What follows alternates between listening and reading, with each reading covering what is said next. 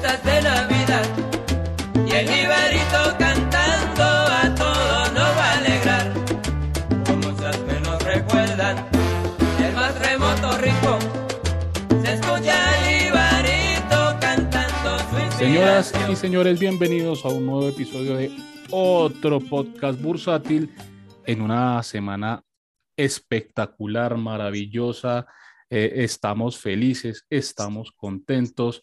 Nunca habíamos tenido eh, una semana con tantas noticias como esta semana. Bueno, quizá desde la época de Pacific Rubiales no teníamos unas noticias que le dieran tanta volatilidad. No, yo sí estoy contento, yo sí estoy contento para que vea, señor Llanos. Además, porque otra vez de, de, todos, el que estuvo más cerca en el descache de la semana fui yo, que fui el más optimista, aunque realmente pues no esperaba lo que pasó esta semana. O sea, eso, e, eso no se lo esperaba nadie, nadie. Eh, saludemos primero, antes del disclaimer, a nuestros queridísimos panelistas. Señor Januciño, muy buenas noches. Buenas noches. Muy, muy alegre usted, que eh, está, está bien. Sí, no, estoy súper contento. No, una alegría impresionante. Esa subida tremenda que tuvo éxito, Enca. No, mejor dicho, un portafolio increíble. Muy bien, me alegra mucho por usted. Eh, ahorita que, que, repasemos los top movers, eh, nos, pues, nos damos cuenta y evidenciamos si esa felicidad sí está bien fundamentada. Señor Joan Ramírez, muy buenas noches. ¿Qué más, Henrito? No, la verdad, la verdad, muy, muy, muy contento con todo lo que está pasando en este momento.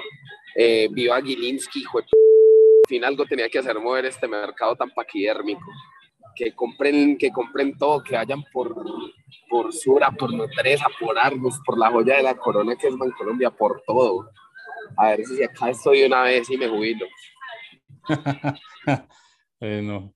¿Qué, ¿Qué, más quisiera, señor Joan? Pero no, todavía usted está muy joven, aunque no lo parezca.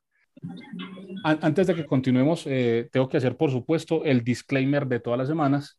Eh, los contenidos que tenemos en este podcast en ningún momento son recomendaciones de inversión.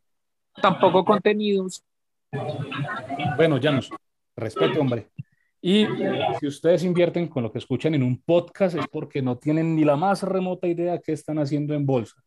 Bueno, eh, señores, Colcap cerró en 1431,9 con un crecimiento del 8.6%, un crecimiento que realmente no se esperaba a nadie. Eh, no recuerdo una semana del 8%, eh, no, o sea, no lo tengo presente en los últimos, no sé, cinco años tal vez. Un crecimiento de, de esa magnitud no, nunca lo habíamos tenido. Y todo originado por eh, una noticia que salió eh, el día lunes o el día martes, me corrigen ustedes, eh, donde el señor Gilinski oficializa OPA por Grupo Sura, por el, un, una porción entre el 25 y cerca del 35% de Grupo Sura. Eh, Joan, ese, esa, ese día hicimos un space, usted lo, lo abrió y tuvimos casi mil, mil oyentes. Yo creo que estuvo, estuvo casi todo, todo el, el set de oyentes de, de otro podcast bursátil eh, metido en, en ese space porque la noticia pues lo ameritaba, ¿no? ¿Cómo, cómo vio ese, esa noticia y, y, y el space, eh, qué, qué, experiencia y, y, qué satisfacción le deja ese space? No, la verdad, muy contento con lo que pasó en el Space. Eh, la verdad, ya era tarde. Es, eh, me encontraba pues por ahí con Janus en la calle. Después volví a la casa, saqué las perras y dije yo, bueno, eh, como todos querían Space para hablar de lo de, de lo de Grupo Sur, yo, bueno, abrí el Space como a las nueve y pico. Y yo, no, eso no se van a conectar sin muchos 50, 70 pelagatos. Se conectaron mil personas, se conectó el CEO de Celsia, el representante de Forbes para América Latina y el Caribe se conectó Felipe Campos, se conectó Jairo Agudelo, me, eh, se conectó, no mejor dicho, se conectó toda la crema y nata de la Bolsa de Valores de Colombia, todos los duros. Kardashian, Warren Buffett. A escucharlo a uno hablar bobadas, la verdad no estuvo muy constructivo en Space. Eh, ahí fuimos subiendo pues incluso pues gente que, que tampoco sabía mucho de bolsa, pero que tenía dudas. Me parece muy, muy interesante pues lo que pasó porque, porque eh, como estaban, estaba sura, su, subiendo Nutresa, como bueno, ¿a quién es Nutresa? Pues bueno, compren la cara. Entonces llegaron los Gilinski, ah, pues sí, pues también los compramos a ustedes, opa, por ustedes, hijo. No, a mí me parece muy, muy, me parece muy bacano lo que está pasando en este cierre de fin, este cierre de año, la verdad. Como que se nos adelantó la Navidad unos días, muchachos, pues. Y lo digo pues con gran felicidad, siendo accionista de, de Grupo Argos, Bancolombia. Soy Gealover. Muy bien, don Gealover. es eh, decir, que usted es gurú, o sea, con lo que ha pasado, ¿es usted un gurú? No, yo no soy gurú porque no, no, no vendo curso, todavía no vendo curso. Voy a empezar a vender cursos. No mentiras, no, yo odio a la gente, no voy a vender cursos. usted odia a todo el mundo, Joan, realmente. Usted, usted quiere más a, a, los perros que a las personas. Henry, ¿quién no va a querer más a los perros que a las personas? Los perros son leales, son nobles, siempre están ahí para uno. no, señor son perras. Usted ama más las perras. A mis perritas sí, a Moca y a, y a Frigi. Muchas cosas. Bueno, muy bien. Don Janus, eh, ¿cómo, ¿cómo vio usted la noticia? Eh, ¿En algún momento se esperó eh, que, que, el, señor Gilinski hiciera esa, esa oferta por Sura después de que Sura mostró la carta de, de buscar un socio estratégico? Pues a ver, mm, en el space que abrimos la vez pasada para lo de Nutresa, de todo lo que hablamos, varios de los escenarios hipotéticos fue, venga, ¿y qué tal que no solamente vayan por una, sino que tal vez intenten ir por otra? Porque pues no es, un, no es ilegal hacerlo. Desde que tenga cómo, usted puede ofertar. Desde que usted tenga cómo respaldar su oferta, usted lo puede hacer. Obviamente, ¿no? Pues siguiendo como tal los requisitos previos que tiene eso, porque eso no es tampoco que yo voy a lanzar una porque me pareció gracioso el lunes y la lanzo y ya no, hay que seguir un procedimiento y la, lo hace. En un momento mencionábamos eso, será posible porque yo hablaba de que también ir por otras, ¿no? Lo que sería, por ejemplo, Bancolombia, lo que sería, por ejemplo, el tema de, de Celsia o algo así. Y resultó que que tan rápido anunciaron que iba por Sura, entonces, por una participación en Sura, entonces, pues ya obviamente estaparon la estrategia o la, o la idea que es eh, participación en otras empresas, que puedan venirse otras, o sea, es decir, eh, complejo que se pudiera ir por Argos, también por Grupo Argos, eh, complejo que se diera, ¿no? Pero no es imposible, de pronto también podrían intentar ir por Argos, porque al ir por Argos, ahí están, Celsia, perdón, pero pues de ahí a que lo hagan y digan que también van por Argos, pues el tiempo lo dirá, porque miren la sorpresa de que tan rápido también fueron por lo de Sura. Bueno, muy bien, de acuerdo. Eh, después de esa, esa noticia maravillosa, en la cual celebró pues el, el 95% de Twitter financiero y bursátil en Colombia, la acción de preferencial de, de Grupo Sura que particularmente pues quedó negociando porque la, la oferta que, que, hizo Gilinski lo hizo por las acciones ordinarias, que son las que tienen voto. Eh, la acción preferencial siguió eh, negociándose y eh, durante esta semana, durante la jornada, ayer que fue un, un día bastante fuerte para, para la preferencial de Grupo Sura, alcanzó a tocar incluso los 24.800 pesos. Entonces, e, es un precio donde prácticamente casi recupera lo que, lo que costaba antes de pandemia y, tuvo un crecimiento finalmente del 20%. Joan, ¿usted esperaba un, un precio de, de, cerca del 20% de crecimiento después de la noticia? ¿O usted la veía más arriba la veía más abajo? No, la verdad, eh, yo no me esperaba pues eso. O sea, a mí sí, pues me, me, sorprendió, gratamente sorprendido pues como, como accionista. Yo esperaba, no esperaba una reacción tan inmediata del mercado, o sea, esperaba por ahí un 5, 7%, pero un 20%. Yo creo que en ninguno de los escenarios, ninguno de nosotros esperaba eso. Y yo creo que lo que viene la otra semana va a ser más interesante, porque no creo por lo que vimos, no creo que los del GEA se vayan a quedar de brazos cruzados viendo cómo se les empieza, les empiezan a desenrocar sus empresas. Eh, por ahí había salido en primera página como que ellos están hablando con los de Nestlé, con JP Morgan. Igual por ahora todos son rumores, hay que ver qué van a hacer la otra semana, que seguro van a hacer algo. Yo pienso que ellos, ellos inflarán sus acciones como como venga, págueme más caro. Creo que, lo harán, no estoy seguro. Eh, y bueno, no, eh, eso es lo que pienso, pues gratamente sorprendido con todo lo que está pasando y creo que lo que va a pasar nos va a sorprender aún más. Vale, muy bien, don Joan.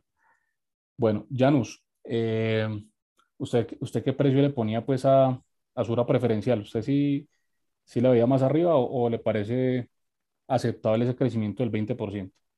Lo que pasa es que obviamente sus anuncios generan una euforia, una expectativa y una especulación de qué más podría pasar, porque no todas son iguales, ¿no? Por ejemplo, eh, si fueran por control eh, o a decir que una, un desliste, pues uno ya más o menos se imagina un precio, aunque obviamente nunca llega exactamente a ese precio, porque pues hay un descuento frente a, a esperar que efectivamente se haga el desliste y bla, bla, bla, bla, bla. Entonces nunca llega exactamente a ese precio no se esperaba que llegara exactamente a ese precio, pero pues sí genera la expectativa de, de lo que va a pasar. Ahorita con lo que decía Joan, de que, eh, por ejemplo, están hablando con Nestlé, con Mondelez International, con todas esas empresas, se vuelve como otro capítulo más de qué puede pasar. En medio de esas especulaciones y todo, tampoco creo que el GEA se vaya a quedar de brazos cruzados. Y yo creo dentro de los escenarios a los que les daría una probabilidad un poquitico más alta de que suceda, de que tal vez pudieran intentar ir por otra, por otra empresa. ¿Cuál? Ni idea, porque pues en medio de todo eso falta ver qué anuncios hay de parte y parte. Entonces ahí sí es muy complejo porque eso es como uno adivinar y ahí sí, pues cualquiera que se le ocurra el escenario.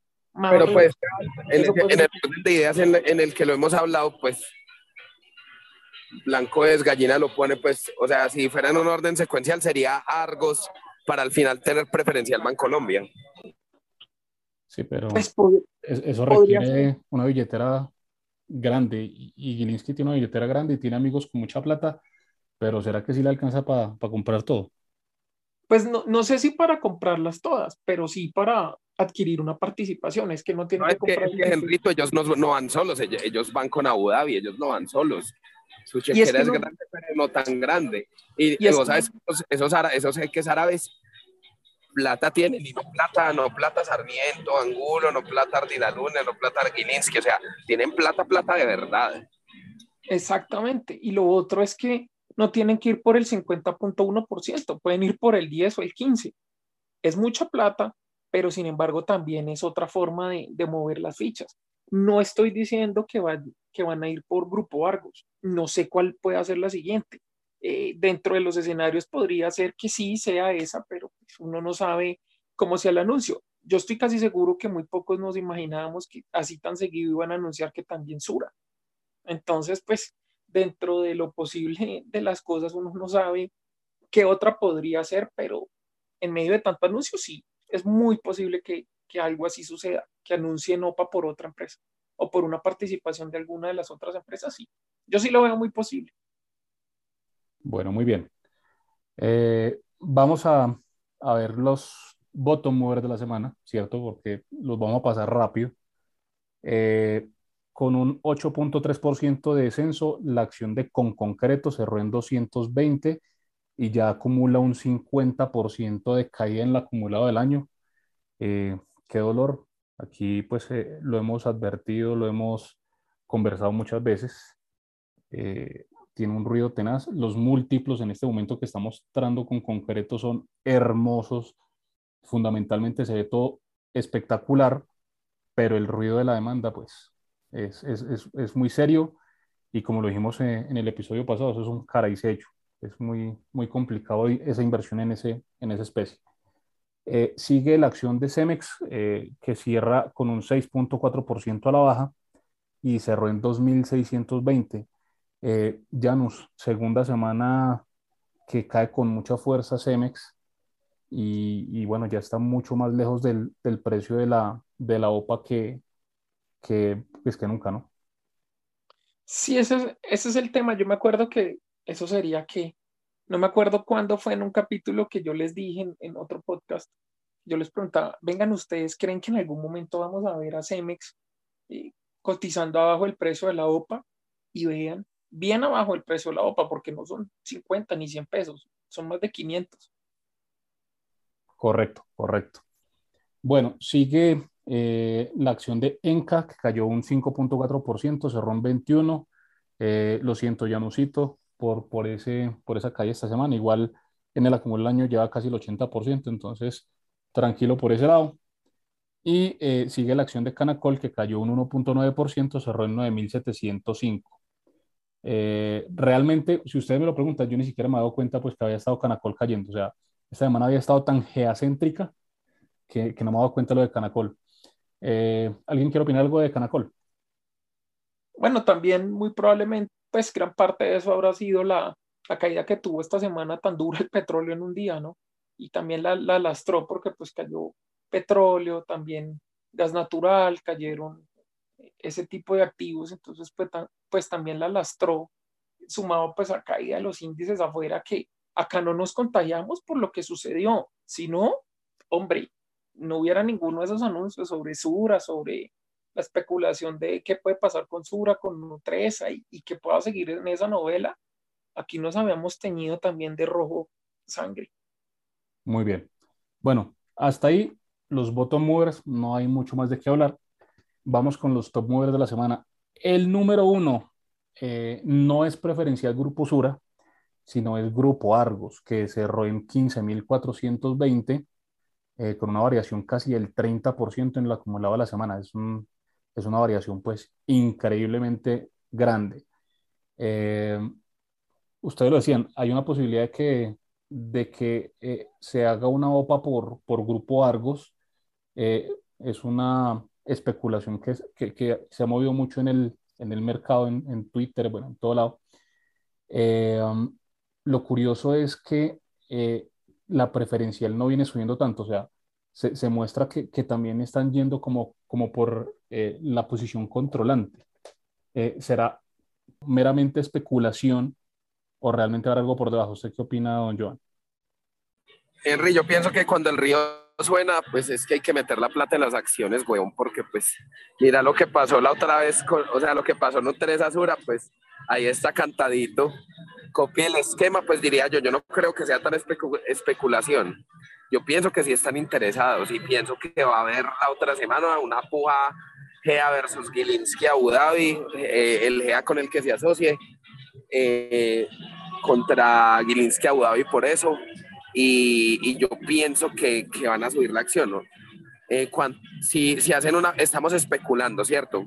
Si hacen una oferta pública de acciones, yo digo que, que Grupo Argos Ordinaria debería costar 19 mil, pues, o sea, pujaría por ahí por 19, no creo que la lleven hasta allá, ¿cierto? No sé, estamos especulando.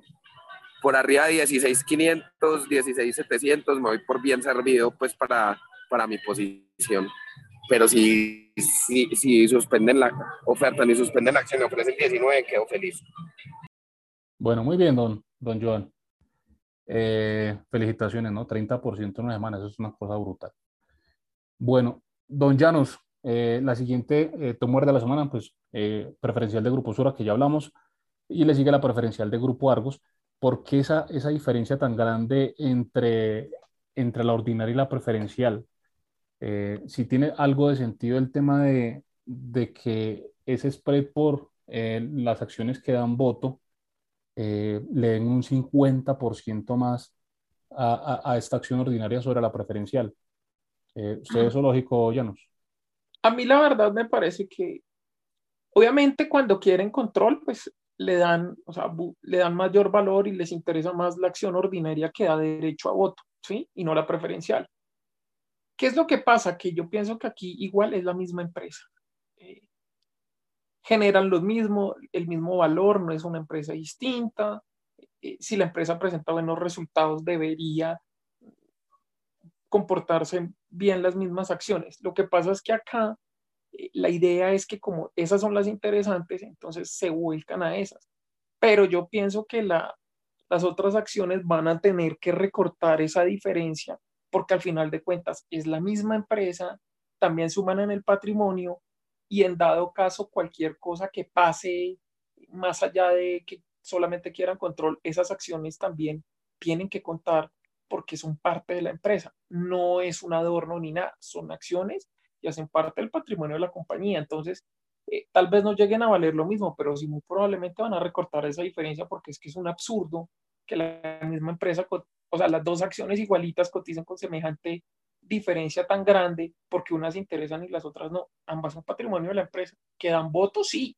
Y por ahora eso es lo que las, les genera como ese interés. Pero en algún momento... Qué pena lo interrumpo ahí. En ese orden de ideas, uno lo que, pues, si es, o sea, digo yo, siendo accionista de Grupo Argos, uno podría esperar a, eh, una valorización adicional en la acción ordinaria, tomar utilidad y rotar hacia la preferencial por el spread que tiene, porque ese spread se tiene que cerrar en algún momento, diría yo, en mi humilde opinión. Claro, yo diría lo mismo porque es que son de la misma empresa, o sea, e, es, e, es como, como dice uno, eh, ilógico que hay una diferencia tan grande, uno entiende pues porque aquí ha sido normalmente un 5%, máximo un 10%, pero pues es que ya una diferencia tan grande, pues uno entiende que es por el hecho de que porque quieren control o porque interesan son las ordinarias por ahora, pero después eso se tiene que revertir, tiene que corregir. Bueno, pues para mí eso es, es pura especulación. Yo creo que eh, hay un componente, por supuesto, que, que le, le, le, sirve a Grupo Argos eh, por el enroque. Hay un componente de esa, de esa subida que, que se debe pues al, a lo que está pasando con No13, con Grupo Sura. Entonces, eh, hay, eh, hay una parte de la subida que es totalmente justificable, pero hay otra que, que no tiene mucho sentido. Yo creo que, que está, está entrando mucho especulador también allí en, en esas acciones, e inclusive en la Bancolombia, que Bancolombia ordinaria pues también creció un 14% y es la que, la que siguen los top movers. Eh, entonces, se ven beneficiadas porque si sube una, el enroque, el enroque hace que suba, pues en general todo el conjunto de, de empresas que constituyen el GEA, pero, pero bueno, ya estamos hablando de unos porcentajes un poco muy... No, y no solo eso, Henry, qué pena ahí, no solo eso, Henry, sino que es que, o sea, hay oferta pública de acciones por dos empresas que son las más grandes, de las más grandes del país, o sea, Nutresa y Sura, por una posición buena, o sea, es más del 30%. Entonces, ¿qué diría uno ahí? ¿Esos flujos a dónde van? Cuando, cuando entren esos flujos, pues tienen que ir al resto del GEA y el mercado, vos sabes que el mercado siempre se anticipa a eso. Entonces también yo creo que parte es que el mercado se está anticipando a todo lo que va a pasar. Por eso yo digo, o sea, en ese orden de días que sigue, Argos, Preferencial Bancolombia y ya empieza a subir hasta Enca y hasta éxito nos va a subir. Félix, pillera que éxito va a subir. Confía y crea. Saludos al amigo Julio. Venga, eh, ¿qué probabilidad ven ustedes de que, eh, bueno, la, la, OPA de Nutresa no se llene, pues de hecho, hasta donde van las, las aceptaciones todavía van supremamente bajas. Eh, ¿qué, ¿qué, tan probable es que esa OPA resulte no llena en su totalidad, o sea, que no se alcance siquiera el 50.1% de las acciones en, en circulación eh, y que se caiga que se caiga el negocio, que, que Gilinski pues no acepte un, él lo puede hacer por el libro, por el librillo, puede aceptar menos, pero digamos que si, si nos llega el 50.1, él puede decir, no, pues no se llegó y, y, y no, no acepto, eh, no compro. ¿Qué probabilidad ven ustedes que, que eso pase, Janus? Yo creo que la idea, no sé, estamos acá especulando, muy probablemente él piense que no iba a llegar a, a, tener el control, el 50 o el 60 y pico que él estaba pensando ir, sino que de pronto le van a aceptar menos y se va a quedar con menos. Pero el golpe lo dio. El golpe lo dio porque el, todo el mundo estaba desprevenido y porque se queda con un porcentaje importante que probablemente le puede dar acceso acciones del, de las otras empresas como tal dentro de esa participación por el enroque que mencionamos y hace el daño de meterse ahí. ¿Qué pasa?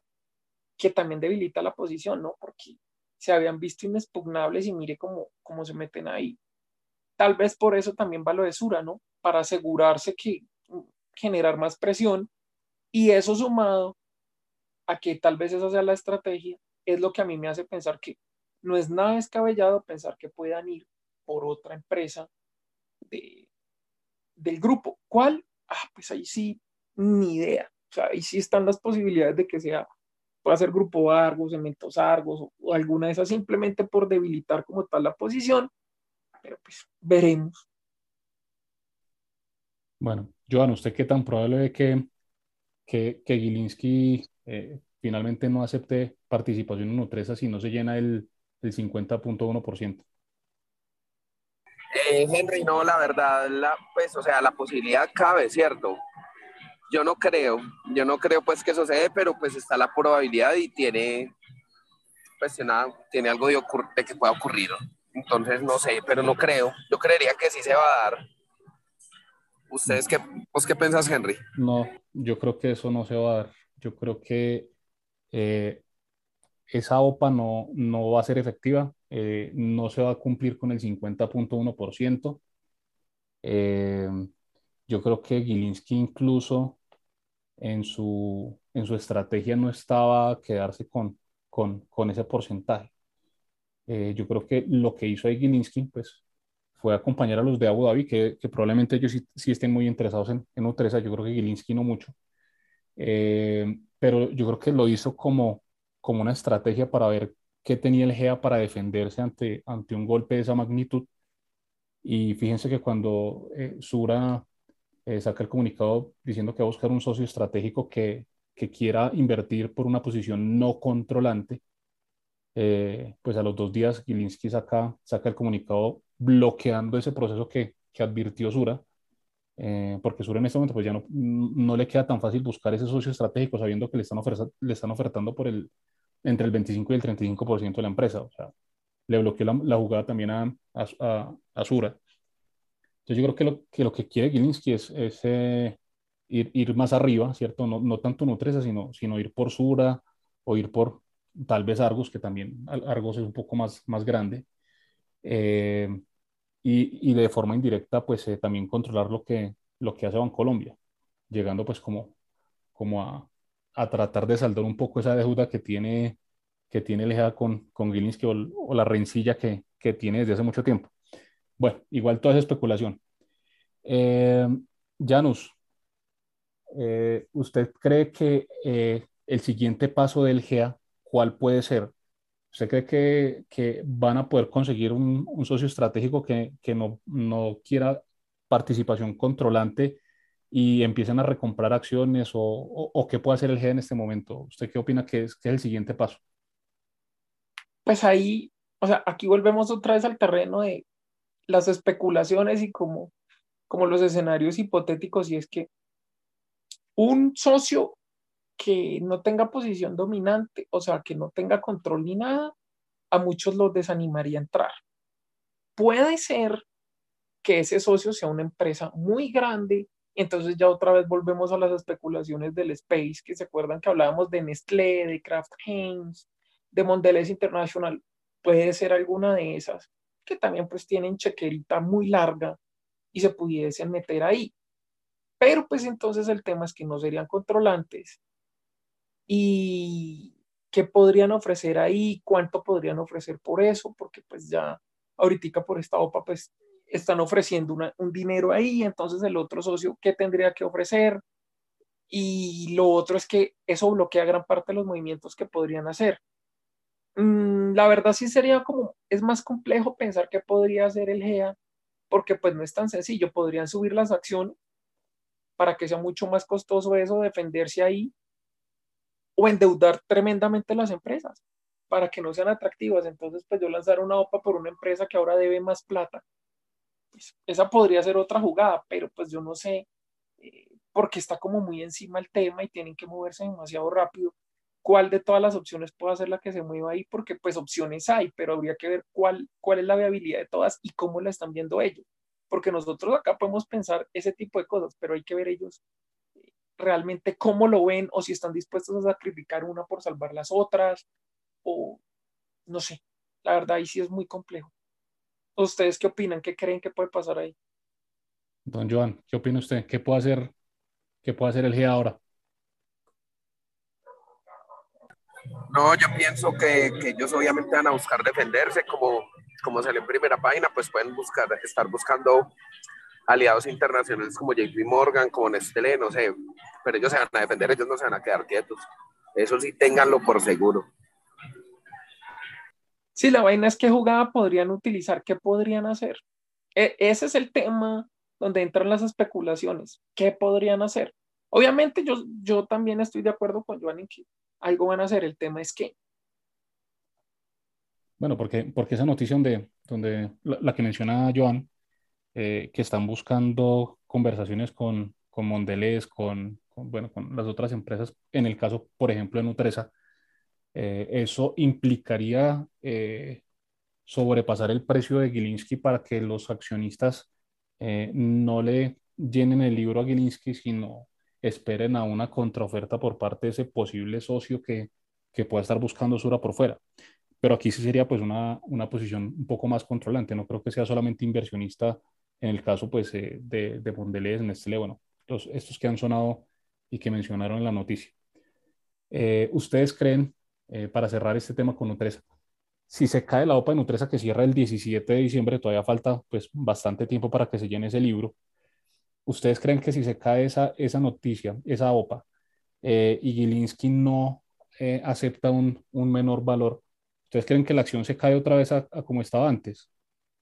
No creo que como estaba antes, pues porque ya el mercado ve un valor intrínseco, pero sí creo que hay una corrección, indudablemente. Hay que esperar. ¿Ustedes creen que se dé la OPA o no? ¿Qué dice Llanos? Yo pienso, o sea, yo, yo estoy de acuerdo con Joan en que si eso no es como ellos querían, puede que venga una corrección, no a los precios de antes, pero sí una caída, pero a un precio más alto al que estaba antes. Eh, en cuanto a que acepten o no, yo pensaría que tal vez sí, porque parte de la jugada era esa. De pronto él sabía que no iba a adquirir control así de fácil, pues no iba a ir por el 50 o el 60, porque pues necesitaría que, que el GEA vendiera y pues obviamente si el GEA quisiera vender no estaría buscando ese socio estratégico y todo eso, digo yo, ¿no? Entonces, mm, puede que se acepte menos, pero pues se queda con una parte importante, ¿no? Y debilita un poco el enroque. Falta ver es y cómo sigue la desura y qué pasa después. Claro. Pues yo creo que, yo, como les dije, yo creo que esa, esa no se va a llenar, pero yo no creo que la acción caiga mucho. Yo sí creo que eso va a ser una corrección mínima y que eh, si eso no se da y Gilinski no acepta, eh, los del GEA se van a pellizcar a recomprar acciones, lo que no hicieron en los últimos dos años larguitos que, que han sido autorizados pues para hacer recompras y que han ido muy tímidamente haciéndolo. Eh, yo creo que si se van a poner las pilas, pues ya, ya que les mostraron eh, la debilidad en su, en su enroque y, y, los despertaron de ese letargo en el que andaban y, ese, y, y en esa posición como tan cómoda que tenían, pues yo sí creo que, que, que, ellos van a hacer que la acción vuelva, vuelva a subir. No creo que, que esas acciones caigan y eso va a ser beneficioso para el Colca, porque yo correcciones en el Colca, por lo menos en diciembre, yo no, no veo por dónde.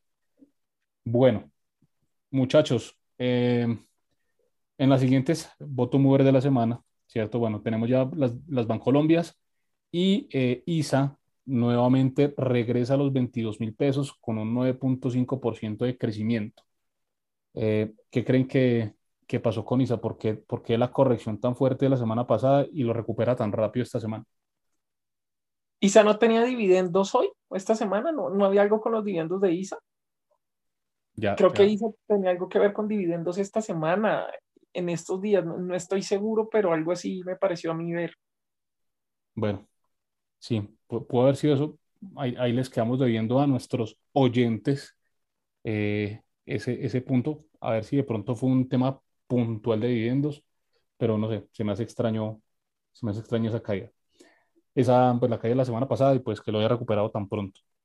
Pues hombre, o también se contagió de, del movimiento del mercado, porque es que pues la gran mayoría subieron y se contagiaron un poco, ¿no? De, de esas subidas y pues si vemos ISA también es una empresa bastante interesante, ¿no? No tiene nada que ver con ese movimiento de las OPA ni nada de esa vaina, no o sea, dejemos eso a un lado.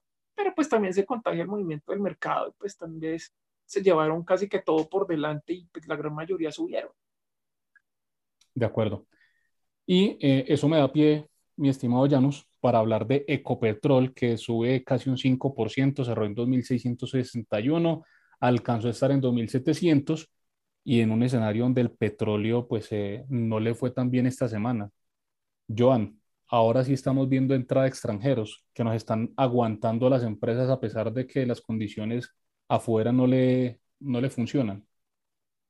Pues Henry, es que yo no sé si son extranjeros o no. Lo que pasa es que Ecopetrol está muy barata, incluso con Ecopetrol a estos precios. Siempre lo he dicho, o sea, lo, lo he venido diciendo todo el año que Ecopetrol para mí va a estar arriba de 3 mil pesos. Lo que pasa es que tiene un gobierno corporativo asqueroso con Bayona ahí, con ese Bayona ahí en la presidencia. Tiene un gobierno que no es claro, que dice una cosa y después hace otra, que dice una cosa y después dice otra cosa. Entonces, no, es un gobierno corporativo que no da confianza al inversionista. Y lo mejor que le podría pasar es que Bayón se vaya de la compañía y que tenga unas directrices más claras con el, con el accionista. Pero la compañía tiene mucho valor y está en un soporte también crítico. O sea, el 2500 era un soporte brutal y ahí rebotó. Era de libro. Pues yo porque no tenía un peso, pero era del, técnicamente era de libro y fundamentalmente también debería, debería valer lo que yo siempre he dicho, 3.200 pesos. Bueno, don Llanos, ¿usted qué opina? ¿Por fin nos van a dejar de vender los extranjeros ahora en diciembre o, o nada? Porque en noviembre también fueron vendedores.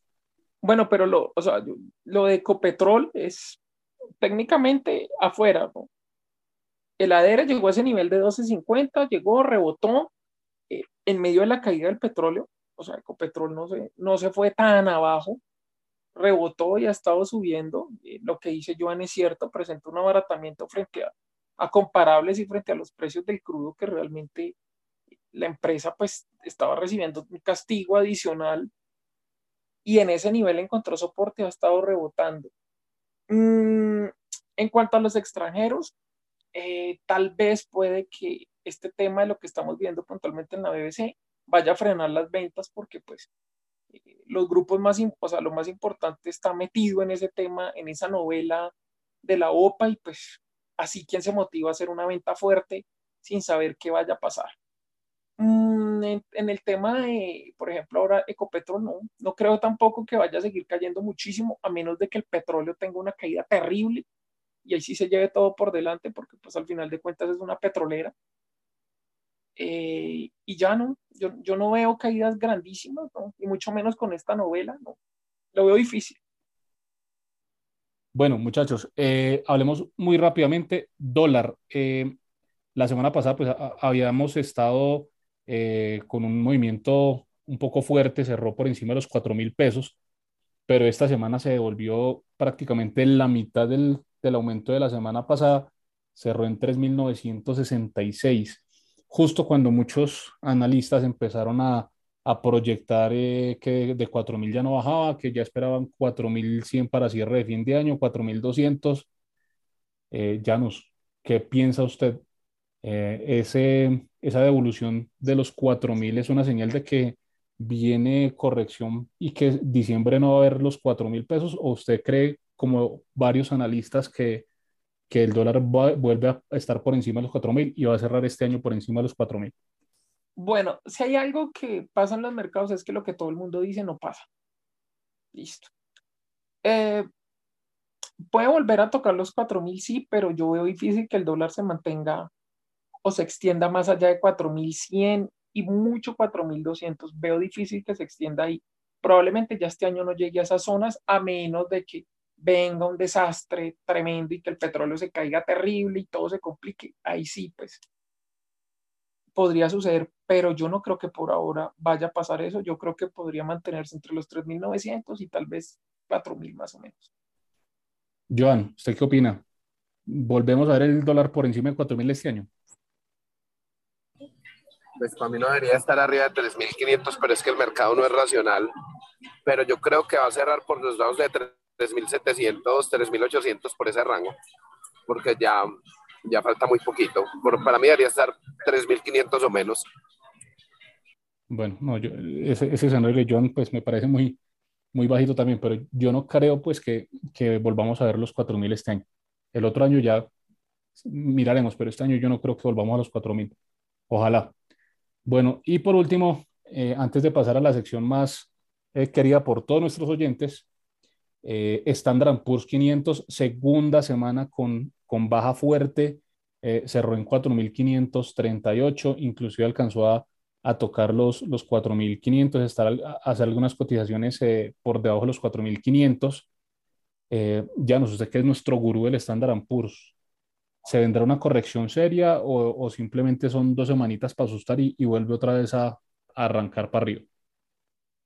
Bueno, yo la verdad, eh, nosotros en Janus Capital creemos que muy probablemente estas caídas no van a ser muy largas ni van a ser demasiado profundas. No hay motivos reales para vender eh, el índice como con tanta convicción porque parece ser que el, tema de Omicron parece ser que es una variante que no genera síntomas tan graves, que puede sí ser más contagiosa, pero no ser tan, no requerir un manejo tan complejo y de, de UCI y todo ese tema, no, parece ser que no es así. Ojalá no sea así. Eh, yo sigo creyendo que el índice muy probablemente va a volver a, a ver subida, pero pues para las, las subidas que ha tenido, pues estas correcciones son realmente poco. Si uno mira técnicamente la gráfica del Standard Poor's 500, la caída que ha tenido apenas se ve. Tanto ha subido que la, la caída apenas se ve. Y mucha gente dice que... No hemos visto máximos aún en, el, en, en Estados Unidos. No, muy probablemente no. Y de hecho hemos visto que, así como ha caído de duro, hemos visto momentos en que los futuros amanecen la madrugada, están en la madrugada o en el amanecer en, en Europa subiendo 300, 400 puntos. Entonces, así como han caído, también hay, hay interés comprador. Entonces, es más bien volatilidad, pero yo la verdad no veo un posible cambio de tendencia a la baja pronto. Ni en estos días, no, realmente no. Y creo que esas caídas muy probablemente van a ser oportunidad de compra y cuando menos acuerden, máximos históricos. Y llega un día en que el Dow Jones se sube 800 puntos. Bueno, muy bien. Señores, pasemos ahora sí a la sección que más le gusta a nuestros oyentes. Vamos al descache de la semana patrocinado por finxart.com. Eh, no olviden inscribirse. Eh, es una plataforma que está genial para hacer eh, análisis fundamental de las empresas. Y don Joan, ¿usted qué opina que pasa la próxima semana? El, el Colcap en ese nivel tan alto, casi 1432 prácticamente. ¿Usted qué ve la próxima semana? Yo diría 1465. Muy bien, subimos, seguimos subiendo. Don Janus, ¿cuál será su pronóstico de la próxima semana? Yo creo que por el tema de lo que hemos hablado todo el episodio, la novela de las sopas y todo ese cuento y de qué pueda suceder, podemos ver verdes, pero tal vez un poco más moderados. Yo creería que tal vez un 1440, 1445. Bueno, 1440, me quedo con su primer dato. Eh, yo creo que vamos a volver a intentar eh, en los 1450, vamos a tener también una subida ya un poco más leve, sin euforia, a menos que, que esta novela eh, traiga otra noticia gigante que le dé un, un enorme potencial, que le dé mucha volatilidad al, al mercado eh, y pues es muy probable, ¿cierto? O sea, estamos en, en semanas donde eh, cualquier comunicación nos puede tirar esto para arriba o para abajo muy fuerte. Eh, don Janus, ¿alguna, ¿algún tema del buzón del oyente? No, pues en el tema del buzón del oyente, que Daniel Vallejo puso una tutela para que lo saludáramos en el podcast y bueno, dando cumplimiento a ese fallo de tutela, un saludo para Daniel Vallejo. Yo tengo también anuncios parroquiales. El, el sábado 11 de diciembre en Estación Caballito en Llano Grande estaremos haciendo un evento que se llama Asadito con Ron, donde van a poder comer todo lo que quieran por un valor de 85 mil pesos y eso también incluye buñuelos sin natilla y una bebida. Y vamos a tocar Huasca Roll, una tanda de Huasca y una de rock para que vayan en Llano Grande, kilómetro 2.2, vía aeropuerto Llano Grande. Y también para que vayan a Lita Zinc en el centro comercial Galerías, en Bogotá, local que Henry. hombre, no es en centro comercial, pero bueno, en Galerías, sí. Bueno, yo, yo en el buzón del oyente tengo eh, que hacer un saludo para una persona que se llama Camilo Telles. Él es el CEO, CFO, CTO, todos los C de un podcast que se llama Estación Caballito, eh, que de hecho, pues, eh, como lo dije en algún momento cuando nos entrevistó el Trader Roto, cuando todo el mundo empezó a sacar podcast de muchas cosas, fue parte de la inspiración de, de que esto, pues, surgiera.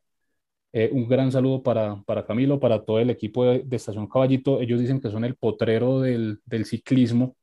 Eh, esto básicamente pues es lo mismo, es como el patio de recreo de, del Twitter bursátil y financiero de Colombia.